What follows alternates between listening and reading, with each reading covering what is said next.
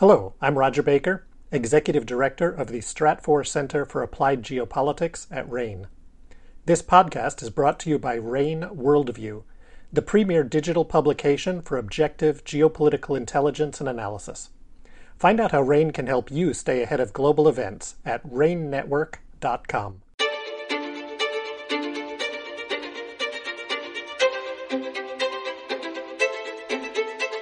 Welcome to the Essential Geopolitics podcast from RANE. Today we're talking about a somewhat surprising event people protesting and scuffling with security guards in the Chinese city of Zhengzhou.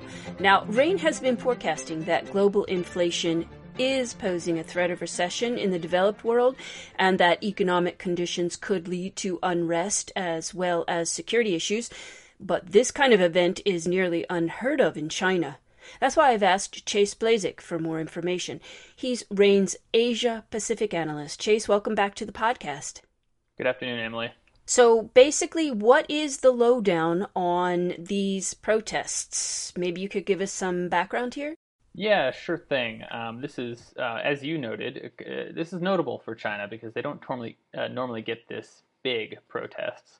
So this was, uh, by some estimates, hundreds of Chinese people um, some have even said upwards of a thousand uh, outside of the local branch of the central bank in the central Chinese city of Zhengzhou.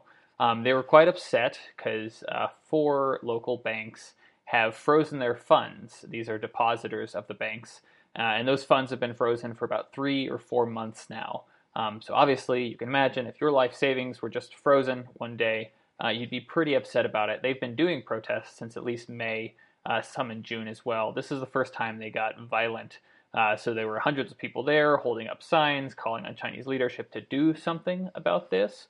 Uh, the police showed up um, in what many estimate is about a three to one ratio, so potentially as many as a thousand uh, police and or other security forces there.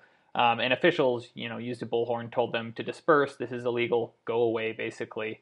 Uh, and then very soon after, um, a group of hundreds of. Uh, it's it's hard to tell who they were. Um, they could have been plainclothes police or or uh, gang members because sometimes the government cooperates or co-ops with them to to break up protests. Um, but either way, hundreds of these individuals in, in white shirts and black pants uh, rushed the protesters, uh, started attacking them, hitting them, dragging down them down stone steps, and throwing them in vans and detaining them. Um, they were many of them were later released, but they're still saying uh, they're being watched and they're being harassed by these people um, these days. So this is, uh, as you noted, uh, quite notable uh, because protests actually aren't that uncommon in China, but they're usually very small scale and about things like you know labor disputes or land disputes, civil affairs that generally get resolved without too much violence like this. Chase, I really want to get into what these protests tell us about police procedures and protesting procedures in China. But first, could you just give me a brief understanding of why their money was frozen?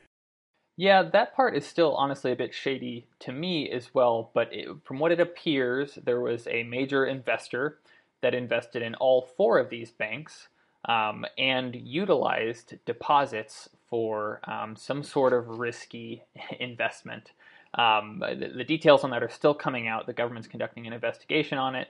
But these sorts of business to bank uh, connections are very common in China, and there's quite a bit of poor investments going around. Uh, real estate investments, uh, property bubbles. Uh, there's been peer to peer lending in the past, so there's no shortage of ways people can get into hot water by investing other people's money and it appears uh, that is what happened here. So the the people who protested are getting news every day saying, "Well, we're investigating these people, but it might be difficult to get the funds back," and so obviously they're they're they're quite upset.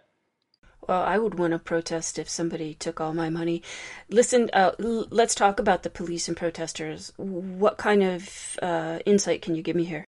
Yeah, I mean, the first is that this sort of tactic is not incredibly uncommon in China. The police is seen as protecting the people and that's sort of part of the Marxist communist background is this is the people's police, and so they should be protecting the people. So what they do usually when there's a big instance like this is the police are not the ones coming in with nightsticks or anything like that and breaking up protests. They either use plainclothes police, which they don't show identification, they don't flash badges or anything, they're just walking around in street clothes, or they cooperate uh, and pay off local gangs uh, who have some pretty seedy characters who are willing to go and uh, assault uh, random citizens for money or, or for other favors. Uh, and they use these folks in order to have whoever's seen as cracking down these protesters be unidentifiable, right? Even though, of course, the police are standing by watching this happen and not doing anything to, to protect the protesters. But it helps, um, at least in the media's eye, that images aren't circulating of police beating up Chinese protesters. It's just random people in street clothes. So it sort of looks like a brawl. Um, and I should note the other side of this is in those common civil disputes I was talking about, China doesn't always crack down on protests. Sometimes they legitimately try to negotiate labor issues or wage issues. Other times they say, listen, this is not going to get resolved, and we're going to use coercion. So they either threaten families or threaten businesses, or in the worst cases like this, they use direct violence, but again, through third parties. So, as you pointed out, that this was a somewhat unique occurrence, what do we know that we can take away from this, considering potential social unrest nationwide? Right. So, as you said, it's unique. So, I don't see these Zhengzhou protests spreading uh, very far. Uh, first of all, they're likely to stay to remain in Zhengzhou because that is the provincial capital of Henan province, and that goes back thousands of years in Chinese history. People always go to the capital of their locality and they protest there. Um, and given that these are local bank branches, most of the people who are aggrieved are local to Henan province. But um, their level of discontent is something that is, um, while this was quite unique, because uh, obviously, if you want to get people from zero to fuming mad, you just cut off their funds, their life savings. So that's not very common, but the general level of discontent that they were feeling um, is quite common in China right now because people are, well, frankly, sick and tired of COVID lockdowns, and the, the unemployment rate is rising, the economy is not looking good.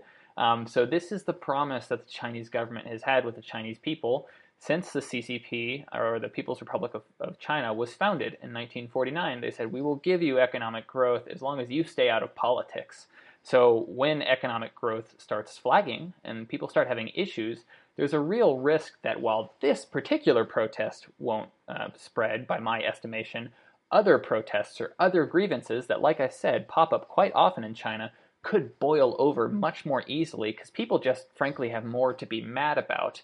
And as you know, when, when protests arise, it's not usually 400 people that have the same exact grievance. It's a core of people who have some sort of grievance, like labor, and then other people from society who have other issues tend to glom on and say, Yeah, I'm also upset with the government, but about XYZ, but y'all are protesting, so I'll, I'll go ahead and join you. Well, Chase, all of this is very good to know. Thank you so much. Thank you, Emily. Chase Blazek is RANE's Asia Pacific analyst. You can read his analysis in RANE Worldview, the world's leading geopolitical publication. Individuals and organizations turn to RANE for risk intelligence that cuts through the hype to focus on what they need to know, what to expect, and what to do. Visit us at ranenetwork.com. That's R-A-N-E network.com. I'm Emily Donahue. Thanks for listening.